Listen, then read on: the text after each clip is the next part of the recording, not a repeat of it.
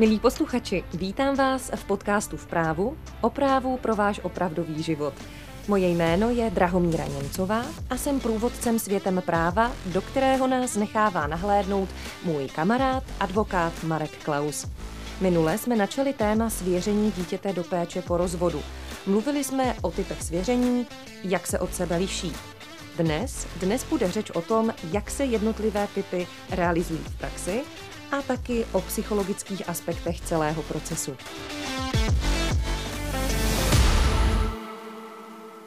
Ahoj Marku. Ahoj Draho, díky a pojďme na to. Výlučnou péči si asi většina z nás dokáže představit, ale jak vlastně vypadá střídavá péče v praxi? Tak střídavá péče v praxi je v podstatě nějaký model, kdy ty rodičové se dohodnou, jestli to budou po týdnu, po 14 dnech, nebo tam jsou třeba jeden týden 4 dny u jednoho rodiče, druhý týden další 3 dny. Jo. Za mě jako nejlíp funkční je, když se to střídá po týdnu, ale je to velmi jako individuální, vždycky prostě by se měl brát ohled na ty děti. Jo. Většina rodičů si představí střídavou péči týden, ale ono tomu tak není. Opravdu to může být, že budeme točit po 8:4 dnech a v podstatě bude to vycházet třeba jednou za 14 dní ob víkend u jednoho z rodičů. Těch modelů je hodně, ale za mě jako nejčastěji aplikovaná je právě ta střídavá péče ve formě týden, to znamená lichý týden, sudý týden. Pamatuješ si ze své vlastní zkušenosti situaci, kdyby ta střídavá péče nefungovala, že by to mělo hodně vážný dopady, jako negativní na ty děti? A podařilo se to potom zvrátit? To si pamatuju, já vlastně naštěstí tady tyhle ty věci do té fáze to nenechám dojít, ale bohužel to tak je. Jo. Ta střídavá péče samozřejmě může mít i negativní vliv a velmi negativní vliv na to dítě a to z jednoho prostého důvodu, protože pokud ti rodičové v té střídavé péči nespolupracují, nekooperují, tak to dítě si vytváří, a říkají to i psychologové, vlastně dva světy. Jeden svět u mámy, jeden svět u táty a pak samozřejmě je to vidět i v té škole, když jsou u toho rodiče, u kterého jsou více v pohodě ve škole, tak tam jsou dobré výsledky studijní a naopak, když jdou k tomu, u kterého nejsou tak v pohodě, tak tam jsou špatné studijní výsledky. Takže za mě jako je nutné vždycky přistupovat k tomu individuálně a rodiče vždycky zdvořile žádám, že pokud nechtějí, aby měli z dítěte psychopata, tak pokud už teda šli do té střídavky, tak ať fakt spolupracují.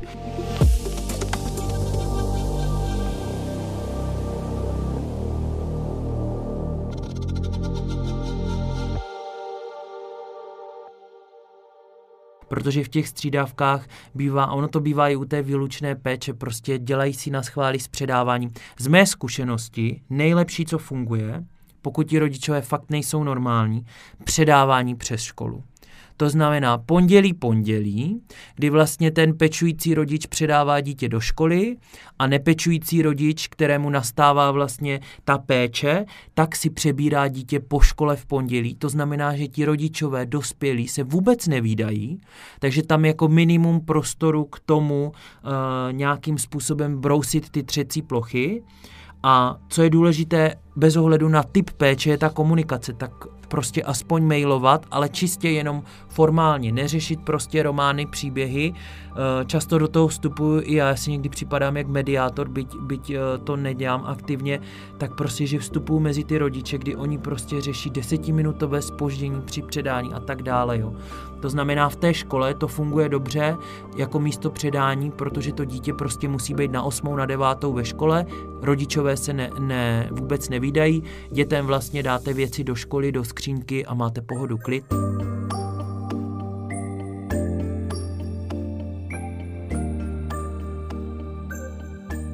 Já jsem taky nedávno četla, že ta střídavá péče, kdy má dítě jaksi jako dva domovy, u každého z rodičů jeden, může pro dítě být opravdu jako horší, než kdyby bylo ve výlučné péči, hlavně psychicky.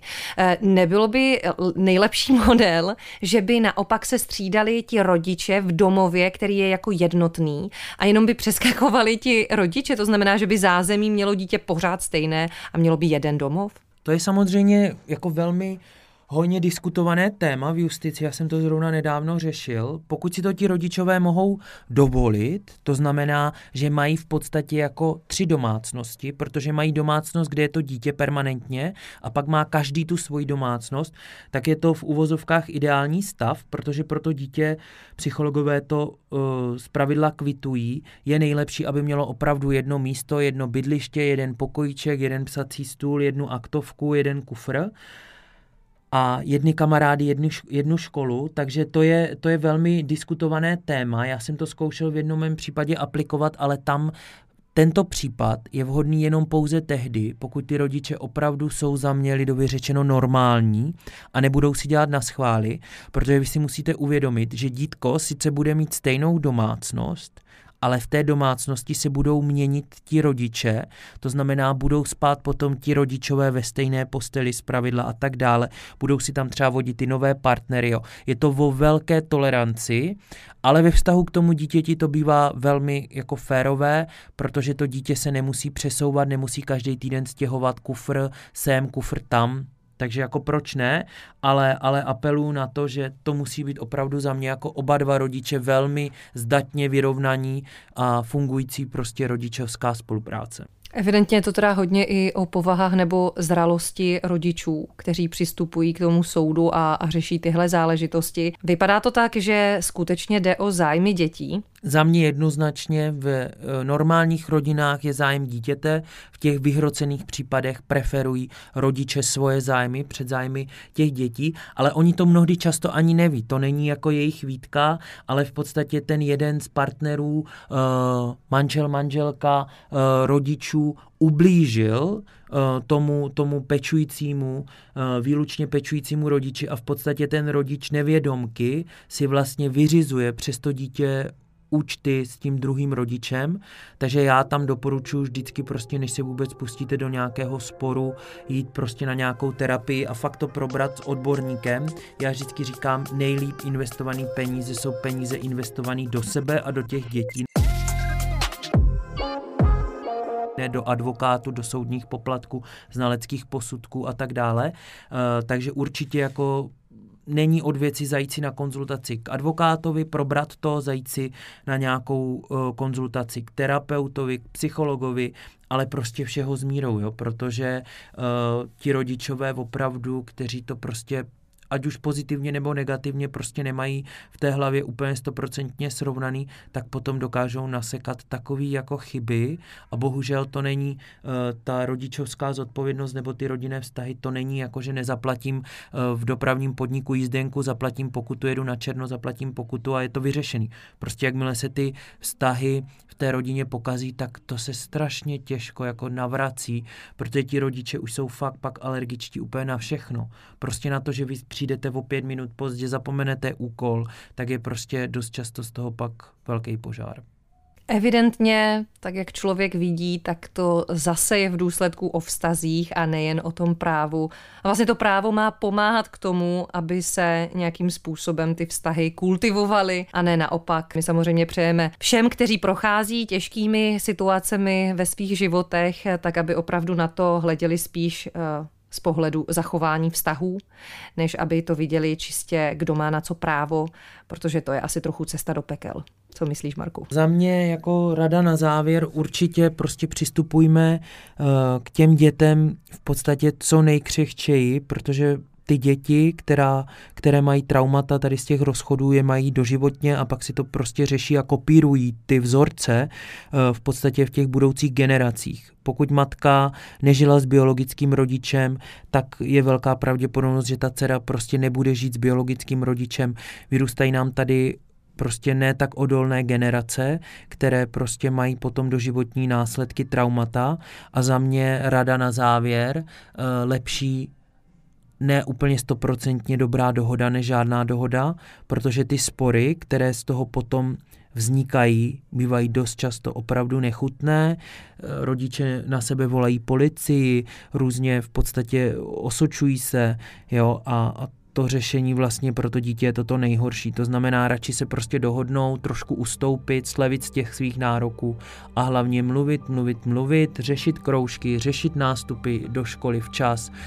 To je prostě jako velmi častý trend, že rodičové nejsou schopni spolu komunikovat, nejsou schopni se domluvit na škole, kam to dítě půjde do první třídy, takže teď nám začne zase sezóna, kdy prostě budou soudy rozhodovat o tom, kam vlastně od září to dítě nastoupí, nebo jestli vůbec nastoupí. To je taky častý spor, že jeden rodič řekne, dítě nenastoupí letos, bude o rok později s odkladem, druhý rodič řekne, nastoupí, je zralé a tak dále.